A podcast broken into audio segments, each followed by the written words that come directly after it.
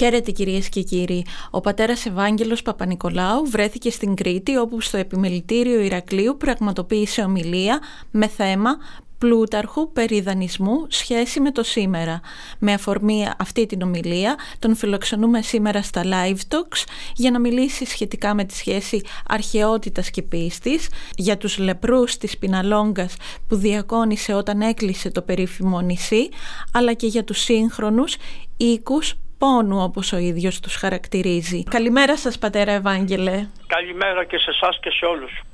Με ποιο τρόπο λοιπόν συνδέεται η θρησκεία με την αρχαία ελληνική γραμματεία, η ορθοδοξία μας; Ναι, θρησκεία, η λέξη δεν είναι σωστή να ξέρετε, δεν έχουμε θρησκεία εμείς, εμείς έχουμε Οι Έλληνες και οι χριστιανοί ορθόδοξοι έχουμε μία πίστη, γι' αυτό δεν λέγανε θα πιάσουμε τα άρματα υπερπίστεως και πατρίδος, λέγανε υπερθρησκείας.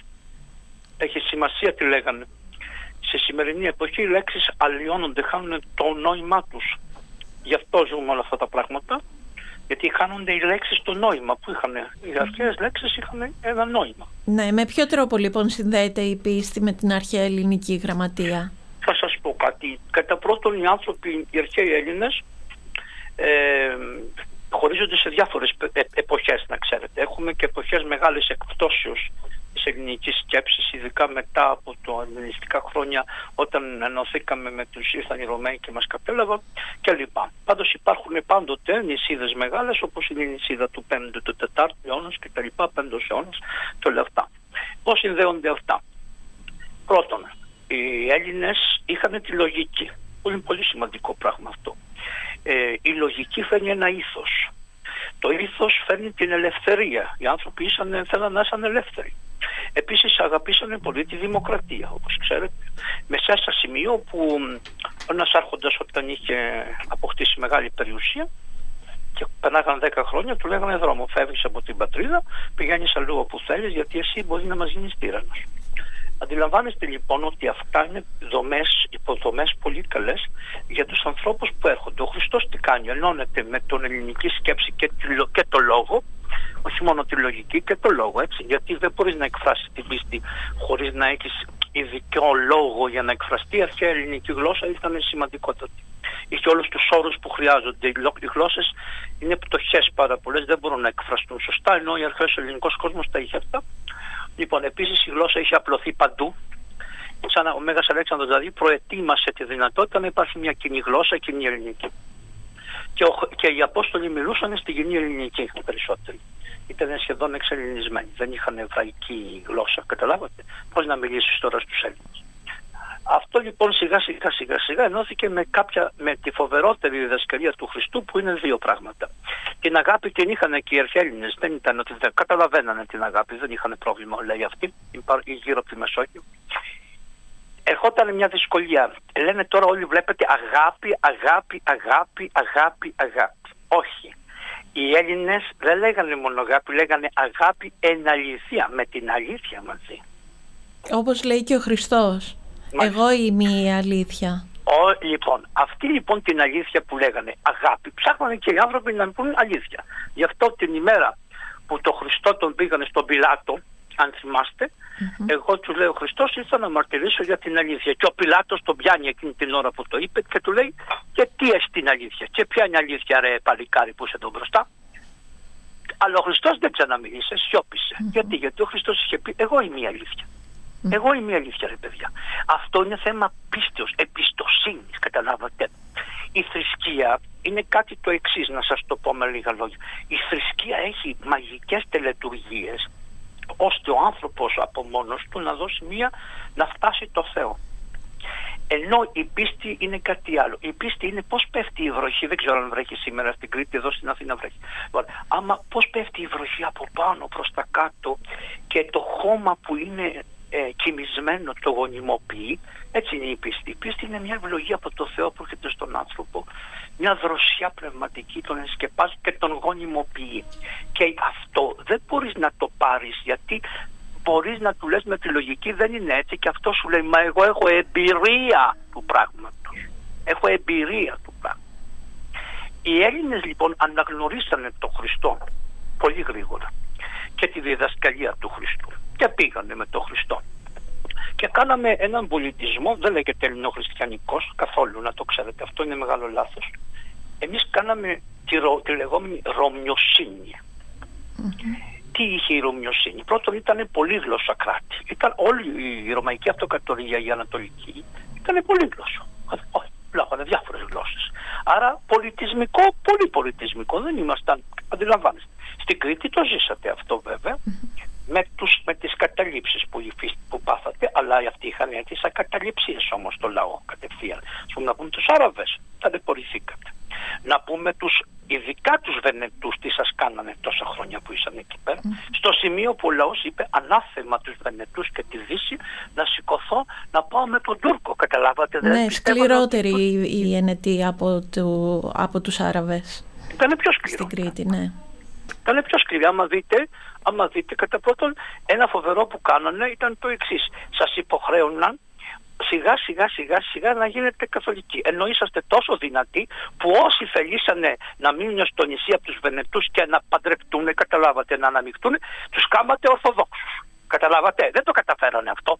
Είναι φοβερό αυτό το πράγμα. Και ενώ δεν υπήρχε ιεραρχία, δηλαδή δεν υπήρχαν επίσκοποι στην Κρήτη, είχαν κανονίσει ώστε να σβήσει σιγά σιγά η, δια, η διαδικασία. Έτσι λοιπόν ο ελληνισμός, ο χριστιανισμός, όχι ο χριστιανισμός, η πίστη στο Χριστό. Η πίστη στο Χριστό. Και με, τους, με, την, με τη λογική προσέφεραν οι Έλληνες και με τη δημοκρατική τους συνείδηση οι Έλληνες προσέφεραν. Διότι αν δείτε ακόμα και η πρώτη Οικουμενική Σύνοδος και όλα αυτά επικράτησε να γίνονται σύνοδοι, δηλαδή να μαζεύονται άνθρωποι από όλα τα μέρη του κόσμου. Φοβερό πράγμα αυτό. Και όχι μόνο επίσκοποι, γιατί τώρα το κάνουν μόνο με επισκόπους. Και επίσκοποι ήρθαν και μοναστηριακοί γούμενοι ήρθαν και λαϊκοί πήγανε και γυναίκες είχαν πάει. Ξέρετε τι σημαίνει αυτό, μεγάλο πράγμα. Λοιπόν, και κουβεντιάσαν, ας πούμε, στην πρώτη Οικουμενική Σύνοδο όλα τα προβλήματα που θα είχε η Εκκλησία όταν έβγαινε μέσα από τους διωγμούς και Κρήτες επίσκοποι πήγαν, ο Άγιος, ε, ο Ευμένιος εκεί κάτω που ήταν στην, ε, στη Γόρτινα που είναι κάτω εκεί πέρα και λοιπά, ο επίσκοπος Γόρτινας είναι πρόσωπα τα οποία είχαν ισχυρή εκκλησιαστική ισχύ και πήγανε και αυτά στις πρώτες, σε όλες τις συνόδους. Η Κρήτη είναι ένα πολύ σημαντικό, ε, όπως είναι το, το αεροπλανοφόρο της Μεσογείου, είναι και, είναι και αεροπλανοφόρο πνευματικό της Μεσογείου. Και στην Κρήτη ξέρετε... Ναι ο, ο ελληνισμός ζει με έναν άλλο τρόπο από τη ζει πάνω, έτσι, να το ξέρετε αυτό. Ναι, Αυτά. Σίγουρα. Ε, Πάτερ, πώς συνδυάζονται η ιεροσύνη με την επιστήμη; Να σας εξομολογηθώ αν μου επιτρέπετε κάτι. Ε, όταν ήμουν μικρότερη, ένα στενό συγγενικό μου πρόσωπο είχε νοσηλευθεί στο νοσοκομείο. Εκεί κάποια στιγμή τον επισκέφθηκε ένας ε, ιερέας ναι. και ο επιμελητής ιατρός επιβλέπων του, του προσώπου αυτού έσπευσε μπροστά στον ιερέα και του έκανε μετάνοια. Και εγώ με το θράσος της νιώτης που είχα πήγα και έκανα παρατήρηση στο γιατρό και του είπα είστε γιατρό, γιατρός, γιατί κάνετε μετάνοια στον ιερέα; Και, και, και με αποστόμωσε λέγοντάς μου λίγες λέξεις ε, δίνοντάς μου την απάντηση ότι επειδή ακριβώς είμαι ιατρός και βλέπω τι γίνεται κάθε μέρα γι' αυτό πιστεύω. Μάλιστα ε, θα σας πω κάτι. Εγώ να ξέρετε, κατά πρώτον, ε, θέλησα να σπουδάσω αυτή την επιστήμη με εξαιτίας του ότι πίστευα στο Χριστό και έψαχνα δια του Χριστού να πω πού είναι, πού είναι η μεγαλύτερη προσφορά που μπορεί να κάνει ένας άνθρωπος; Τότε άκουσα ότι από έναν Άγιο άνθρωπο του Θεού που το λέγανε Παΐσιο ότι ο χριστιανός έχει μια υποχρέωση σημαντική να, να ζει μέσα σε οίκους πόνου. Mm-hmm. Οίκος πόνου. Τι είναι οίκος πόνου; Οίκος πόνου είναι εκεί που τα παιδιά των τεμπών, οι γονείς των παιδιών των τεμπών λέγονται οίκοι πόνου. Δεν πηγαίνετε εκεί να δείτε. Οίκος πόνου είναι εκείνο το σπίτι που τώρα αυτό σε σκότωσε το παιδί, ξέρετε τη γυναίκα που την έβαλε στον Παουλού, αυτά είναι οίκοι πόνου. Μετά το νοσοκομείο είναι οίκος πόνου. Εκεί που, που πλένονται οι νεκροί και καθαρίζονται για να τους ετοιμάσουν για να τους κυδεύσουν. Αυτή είναι οίκη πόνου. Οι κηδείες είναι οίκος πόνου, αντιλαμβάνεστε, και δεν έχει σημασία αν είναι 80 ή 22 χρονών. 22 πονάει περισσότερο, αλλά και οι 80 δεν μπορεί να πονάνε και αυτοί. Δεν το ξεχωρίζουμε ποιος πόνος είναι. Θεωρούμε ότι είναι μεγαλύτερος προς την νεότητα, διότι δεν είναι φυσιολογικό να πεθαίνει κάποιος νεότερος και να μην πάει με τη σειρά του. Πάμε λοιπόν. Αυτή είναι η οίκη πόνου. Στους οίκους πόνου καλή μου, όποιος διακονήσει τον οίκο πόνου, προσωμιάζει με τη διακονία του Χριστού. Άρα, η καθαρίστρια του νοσοκομείου που εργάζεται στον οίκο πόνου έχει μισθό πνευματικό από το Θεό. Διότι μπορεί να καθαρίσεις αμελώς και να καθαρίσεις και με να διαφέρεσαι καλύτερα για τον ασθενή. Καταλάβατε. Βλέπετε λοιπόν επίσης κάποιος που είναι στο σπίτι του και κοιμάται και μια μέρα σηκώνεται το πρωί και παίρνει δυο γλυκά και λέει θα πάω να μπω σε ένα νοσοκομείο και θα χτυπήσω μια πόρτα και θα πω είναι κανείς εδώ που δεν έχει κανέναν. Και του λένε οι νοσηλεύτες αυτός. Πάει λοιπόν. Ο παπάς λοιπόν επειδή τα παιδιά του είναι στον οίκο πόνου που πήγες και εσύ εκείνη την ημέρα εκεί πέρα έχει ευθύνη για τα παιδιά του που είναι στον οίκο πόνου. Όχι για να γίνουν χριστιανοί ούτε να κοινωνήσουν ούτε τίποτα. Έχει να περάσει και να του πει άνθρωπέ μου είσαι στον οίκο πόνου είσαι εξαπλωμένος σε ένα κρεβάτι. Εχθές περπατούσες, ήσουν μια χαρά και σήμερα είσαι εξαπλωμένος εδώ. Και εδώ που είσαι εξαπλωμένος μπορεί να είμαι και εγώ αύριο. Δηλαδή, εγώ δεν είμαι σήμερα όμως. Μπορεί να είμαι αύριο, αλλά σήμερα δεν είμαι. Λοιπόν, ήρθα να σου πω πρώτον ένα γεια, δεύτερον, μήπως θέλεις κάτι και τρίτον, μήπως έχεις ανάγκη, δεν έχεις κανέναν και θες να πεις δύο κουβέντες. Ξέρετε πόσοι άνθρωποι έχουν διάφορα στην καρδιά τους που τους τριβιλίζουν και τους κάνουν και ένα έφραγμα και δεύτερο έφραγμα και τρίτο έφραγμα. Και όταν εξομολογηθούν, αναπαύονται και ησυχάζει η καρδούλα τους από αυτά τα κακά που έχουν πει και που δεν θα τα μάθει και κανείς. Απλά, Πάτερ, πολλοί ισχυρίζονται ότι τα δεδομένα της επιστήμης ε, έρχονται σε σύγκρουση με τα δεδομένα, με τις αρχές, με αυτά που αναφέρει. Μάλιστα, να σας πω. Η, η επιστήμη, όταν ένας άνθρωπος πεθαίνει, έχει πάψει η δουλειά της επιστήμης. Τι να σου κάνει η επιστήμη; Για πηγαίνετε να πάτε στη μάνα στο παιδιά στα τέτοια να της πεις η επιστήμη. Θα σε κοιτάει και θα γελάει. Η επιστήμη μου τα σκότωσε τα παιδιά, θα σου πει γιατί τα τρένα μου λέγατε ότι είναι σίγουρα από πλευράς επιστημονικής, αλλά δεν το είχατε προβλέψει να με σκοτώσετε.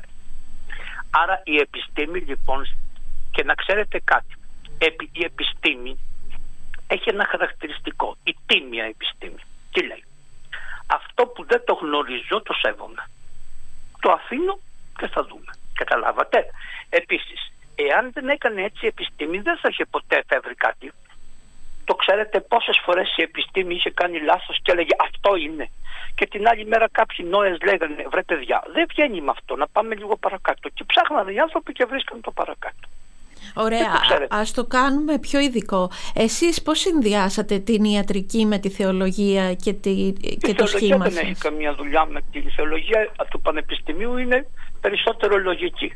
Εγώ συνδύασα την ιατρική του τις διακονίες, γιατί η ιατρική είναι διακονία το να σου κάνει άλλο σε μετό απάνω σου και να το ανέχεσαι και να το, να το διακονείς χωρίς να συγχαίνεσαι και τα λοιπά είναι μια φοβερή κατάσταση. Δεν είναι έτσι απλό.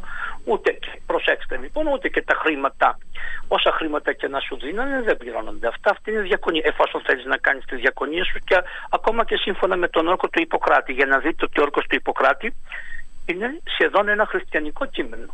Διότι λέει ας πούμε ότι δεν θα δώσω στις γυναίκες φάρμακο να κάνουν έκτρωση το βλέπετε τον όρκο του Ιπποκράτη πώς είναι. Λοιπόν, δεν είναι πολύ κοντά στη χριστιανική άποψη ότι ο άνθρωπος είναι άνθρωπος από την ακρότατη σύλληψή του. Είναι. Δεν πάει να λέει επιστήμη ό,τι θέλει και να λέει ότι δεν πειράζει. Ο καθένας έχει δικαίωμα να κάνει ό,τι θέλει. Α το λένε. Και τι έγινε, γιατί αποδεικνύεται αυτό. Πάμε τώρα στο πώς τα υπόλοιπα. Ο γιατρός, εγώ έχω υποχρέωση να δω την πίεση του αρρώστου, την καρδιολογική. Θα, θα, θα τα κάνω όλα αυτά. Όλα αυτά θα τα κάνω. Και έρχεται μια στιγμή που ο άνθρωπος δεν γίνεται τίποτα όταν ο καρκίνος έχει απλωθεί στο σώμα του ανθρώπου απάνω μέχρι κάτω. Κανείς δεν μπορεί να του κάνει τίποτα. Τους κάνουν οι μορφήνες του ανθρώπου. Αν ο άνθρωπος, εγώ με την καλοσύνη, με την αγάπη, με την, με την εμπιστοσύνη που έχει στο Θεό, αυτός ο άνθρωπος και έχει γίνει μελέτες τέτοιες, έχουν γίνει μελέτες, περάσουν καλύτερα αυτό το στάδιο, νομίζω ότι και μόνο γι' αυτό χρειάζομαι. Αντιλαμβάνεστε τι σε λέω. Έτσι, όπου περνάει ένας άνθρωπος πνευματικός, ουσιαστικός άνθρωπος, όπου περνάει, αφού έχει βρει την ειρήνη μέσα του αυτός, βρίσκουν την ειρήνη γύρω τους εκατοντάδες άνθρωποι, όχι ένας και δύο. Το ζητούμενο είναι να έχω εγώ την ειρήνη μου μέσα μου. Και στην ιατρική μου και στη συζυγία μου και στα παιδιά μου και στην εκκλησία μου και στο δρόμο και στο αεροπλάνο και παντού.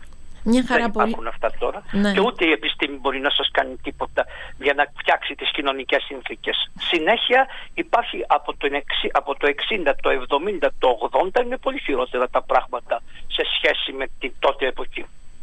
Πολύ ωραία, Πάτερ. Να αναφερθούμε λίγο και στο τι σας τράβηξε στην Ιεραποστολή.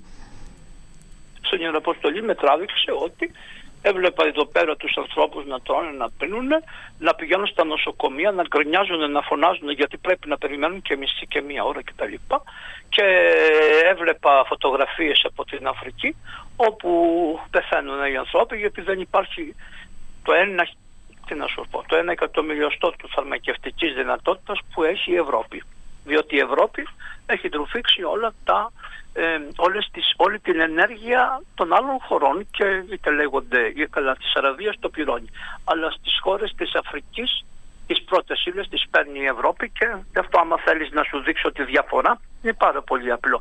Άνοιξε τη γη τη νύχτα, πάτε ένα κουμπί και να δεις τη νύχτα. Θα δεις να φωτίζεται όλο, όλη η Ευρώπη, να φωτίζεται όλο το βόρειο ημισφαίριο της Αμερικής, νότιο ημισφαίριο και Αφρική σκοτάδι.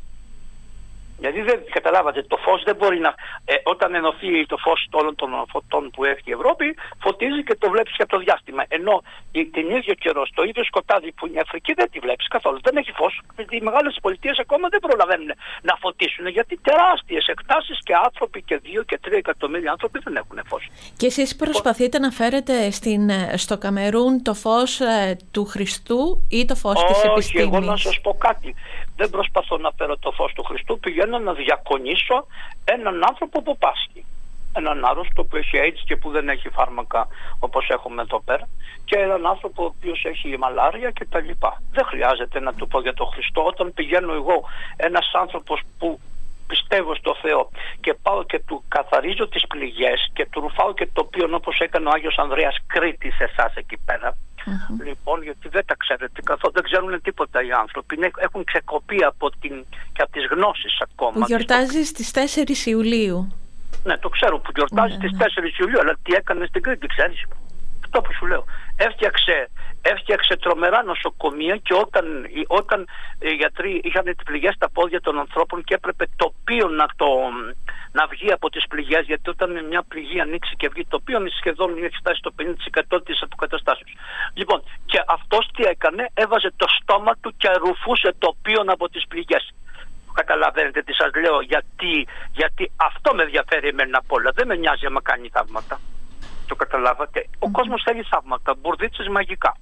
Εγώ δεν συμφωνώ με αυτά. Καλά είναι και τα θαύματα, αλλά το θαύμα είναι αυτό που σου λέω. Ότι αυτός για τον Χριστό τόσο αγαπούσε τον άλλον που του φύλαγε τα πόδια και του βγάζε το πίον. Αυτή ναι. είναι και η δουλειά μας στην Αφρική. Πάμε εκεί, δεν έχουμε δουλειά. Ο άνθρωπος μετά ρωτάει, γιατί εσείς που είστε κι εσείς Ευρωπαίοι φύγατε από την πατσίδα σας και ήρθατε εδώ να μας διακονήσετε; Και τότε κι εγώ φυσιολογικά θα του πω γιατί πιστεύω στον Χριστό; Και θα μου πει τι είναι ο Χριστός, αυτό που κάνω εγώ κάνει και εσύ.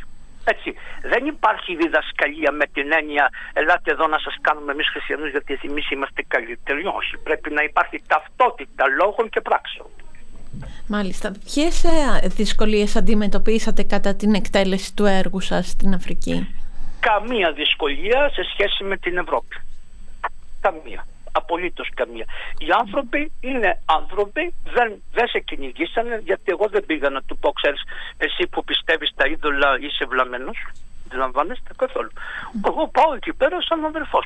Πιστεύεις στο είδωλο, θα τον αφήσω. Άμα θέλει να μάθει κάτι άλλο, το μαθαίνει. Επειδή λοιπόν βλέπει αυτή την προσπάθεια, σου λέει ναι. Και δεν πάει γιατί του πάω τον πολιτισμό. Εγώ δεν θα του πάω ρεύμα γιατί να το πάω το ρεύμα ενός ανθρώπου.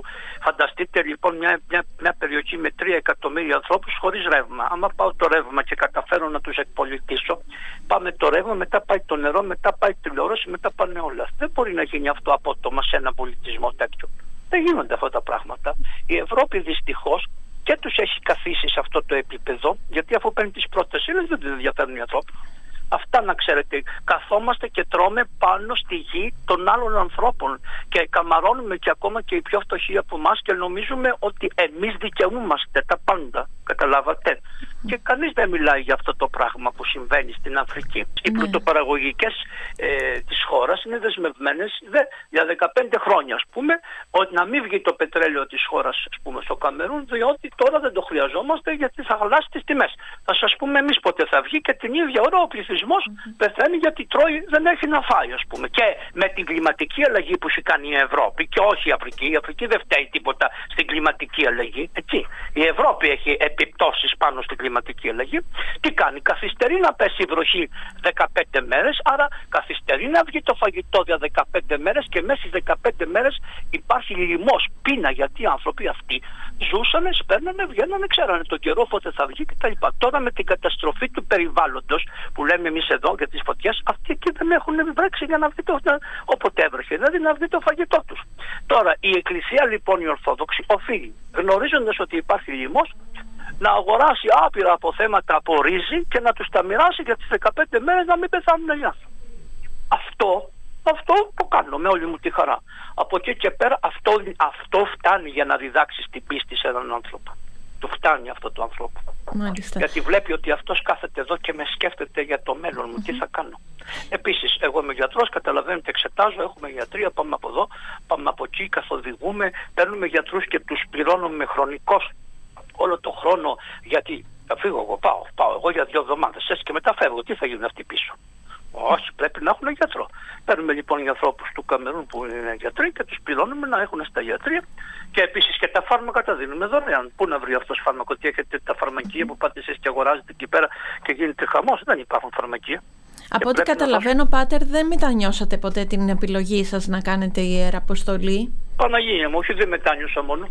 Απλώς έρχομαι, στην, έρχομαι στην, ε, στην, εδώ πώς το λένε, στον κόσμο αυτόν τον ευρωπαϊκό και από την ώρα που κατεβαίνω κοιτάζω αυτόν τον κόσμο αφιψηλού.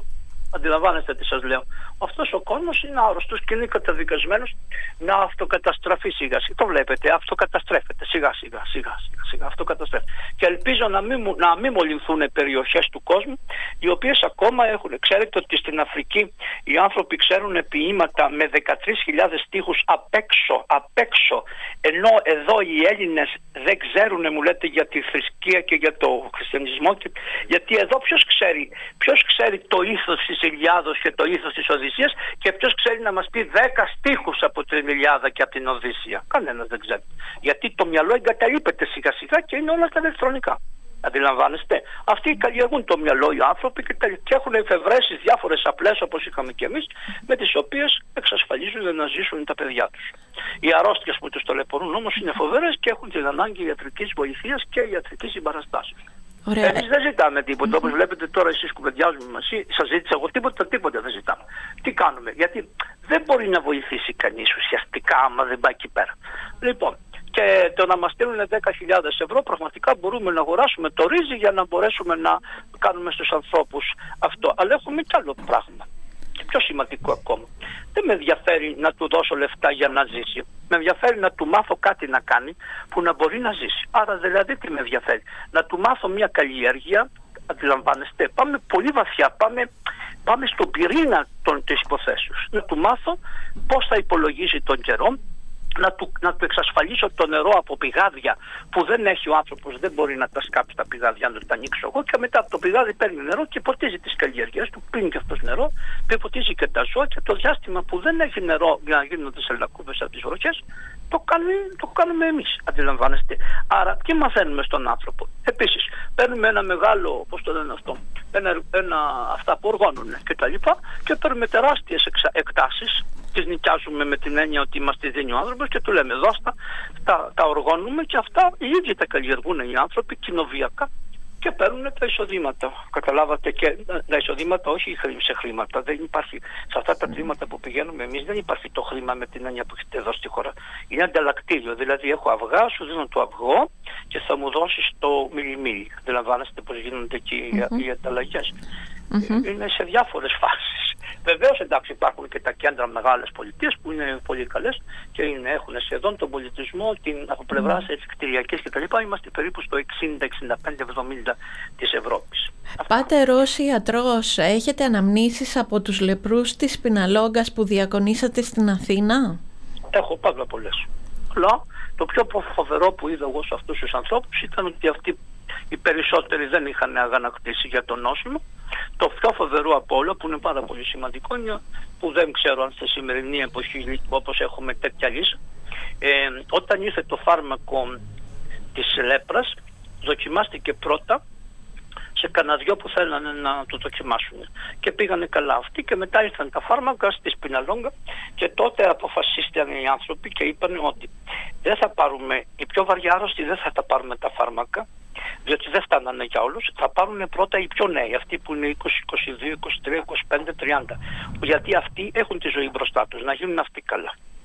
Και μετά εμείς επειδή είμαστε 60, 65, 70 και έχουμε από την νόσο, καταλάβατε είχαν αλλοιωθεί από την νόσο, μετά θα πάρουμε εμείς αν περισσέψουν φάρμακα, ώστε εμείς ε, διανύσαμε τη ζωή μας και θα πεθάνουμε. Για σκεφτείτε τι επίπεδο πνευματικό είναι αυτό. Και μαθαίνω τώρα ότι στη Σπινελόγκα σκέφτονται οι τουριστικοί, το Υπουργείο Τουρισμού. Δεν ερευνήστε το αυτό. Σκέφτεται λοιπόν να φτιάξουν και ένα εστιατόριο για βίψ και λοιπά στη Σπινελόγκα. Αλλήμωνο σας. Εκεί που πεθαίνανε οι άνθρωποι με τόσο πόνο, να πάτε να κάνετε εστιατόριο βίψ. Αυτοί είμαστε. Ελέγξτε το παρακαλώ, μήπως κάνω λάθος, αλλά ναι. έχω σύγκρουση. Όχι, όχι, είναι σωστές οι πληροφορίες που έχετε. Ναι. Λοιπόν, ε, τότε είστε για να πνιγείτε. Καταλάβατε τι εννοώ, έτσι. Στον πόνο δηλαδή, στον πόνο το κράτος δεν έκανε τίποτα. Και τώρα, τον πόνο των άλλων που του λένε σπιναλόγκα, θέλει να το πουλήσει και να το κάνει και τουριστικό θα πνιγείτε, θα με συγχωρέσεις, γιατί εγώ είμαι, ενώ είμαι Όχι, καταλαβαίνω όμως, τι λέτε. Ε, ε, αναφέρεστε στον Νίκο Πόνου που λέγατε προηγουμένως. Ακριβώς. ο οίκο Πόνου θα πας να το κάνεις οίκο εμπορίου. Με συγχωρείς. Είναι, ο οίκος Πόνου είναι πιο ψηλός από, τον, από την Εκκλησία άμα το καταλάβεις καλά, ο οίκος πόνου είναι πιο πάνω από τον οίκο του Θεού. Και αν ο Χριστός είχε να πάει σε ένα νοσοκομείο ή σε μια εκκλησία, θα πήγαινε στο νοσοκομείο και μετά πέρναγε και από την εκκλησία. Να σας πάω σε άλλο θέμα. Ε, η εκκλησία επιθυμεί χωρισμό εκκλησίας και κράτους και γιατί; Κοιτάξτε, εγώ είμαι από άλλη, πώς τη λένε, ε, σε άλλη περιοχή. Εγώ δεν είμαι ιερεύς της Ορθοδόξου Εκκλησίας της Ελλάδος, ούτε της Κρήτης. Εγώ είμαι ιερεύς της Ορθοδόξου Εκκλησίας στο Καμερούν. Εγώ θα σας πω την εμπειρία μου από το Καμερούν που δεν έχουμε. Εμείς η εκκλησία μας ας πούμε δεν είναι μια εκκλησία, δεν είναι ενωμένη με το κράτος, ούτε η καθολική ομολογία είναι ενωμένη με το κράτος, ούτε η προτεσταντική, ούτε η μουσουλμανική. Το κράτος είναι πολυπολιτισμικό και έχει διάφορες, ε, αλλά θα σας πω τη συμπεριφορά του κράτους προς τις εκκλησίες. Ε, την πρώτη του έτους, την πρώτη του έτους, ο πρόεδρος της δημοκρατίας της χώρας καλεί όλους τους εκκλησιαστικούς άρχοντες. Δηλαδή πρώτα καλεί τον Ρωμαιοκαθολικό, μετά είμαστε οι Ορθόδοξοι. Ε, και είναι αναλογία πληθυσμιακή βασικά. Λοιπόν, πηγαίνουμε, μας χαιρετάει, μας λέει ευχαριστούμε πάρα πολύ για τη διακονία που έχετε κάνει στον τόπο μας και επειδή εμείς δεν έχουμε να σας δώσουμε τίποτα, από τα κέρδη του κράτους σας δίνουμε μια επιταγή με 10.000 ευρώ που ξέρουμε ότι πάλι θα τις ρίξετε στο λαό μας. Χωρισμός εκκλησίας και κράτους, αλλά mm-hmm. σέβας Καταλάβατε πώς είμαστε. Είμαστε χωρισμένοι, αλλά έχουμε σέβαση ένας στον άλλο. Ευχαριστούμε πολύ, Πάτερ, για τη συνομιλία που είχαμε σήμερα. Χαίρετε. Χαίρετε. Να είστε καλά, Πάτερ. Ευχαριστώ. Γεια σας.